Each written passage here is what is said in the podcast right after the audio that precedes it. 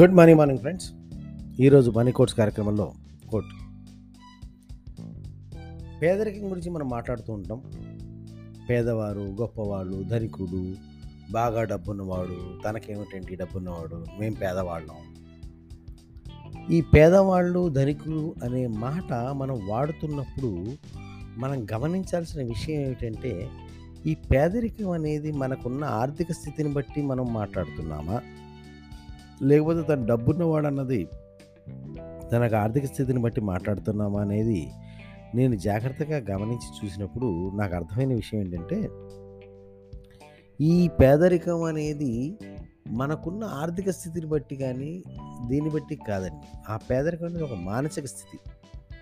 ఆ మధ్యకాలంలో నేను ఒక ఒకళ్ళ ఇంటికి వెళ్ళినప్పుడు ఆయన వినయంగా రండి రండి మా పేద గృహానికి మా పేద గృహాన్ని పావనం చేశారు రండి అన్నాడు. తీరా చూస్తే అది వెయ్యి గజాల్లో ఉన్న అతిపెద్ద విల్ల ఐదు బెడ్రూమ్లు పాలరాతి నేల ఎంత లేదైనా కానీ ఒక నలభై యాభై కోట్లు చేసి విలువ చేసే బంగళా. దాని ముందు ఒక మూడు నాలుగు కార్లు. డెఫినెట్గా అద్భుతమైన అలంకరణ.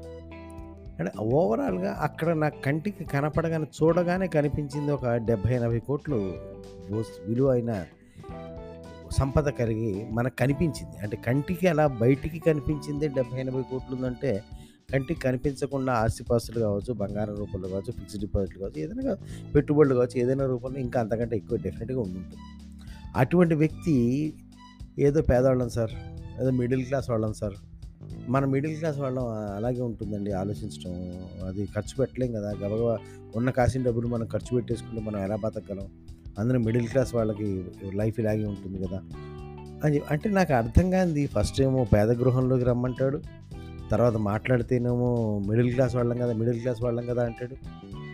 అసలు వాస్తవం ఏమిటంటే మిత్రులారా పేదరికం అనేది మీ దగ్గర ఉన్న డబ్బు బట్టి కాదు మీ మానసిక స్థితిని బట్టి మాట్లాడతారు.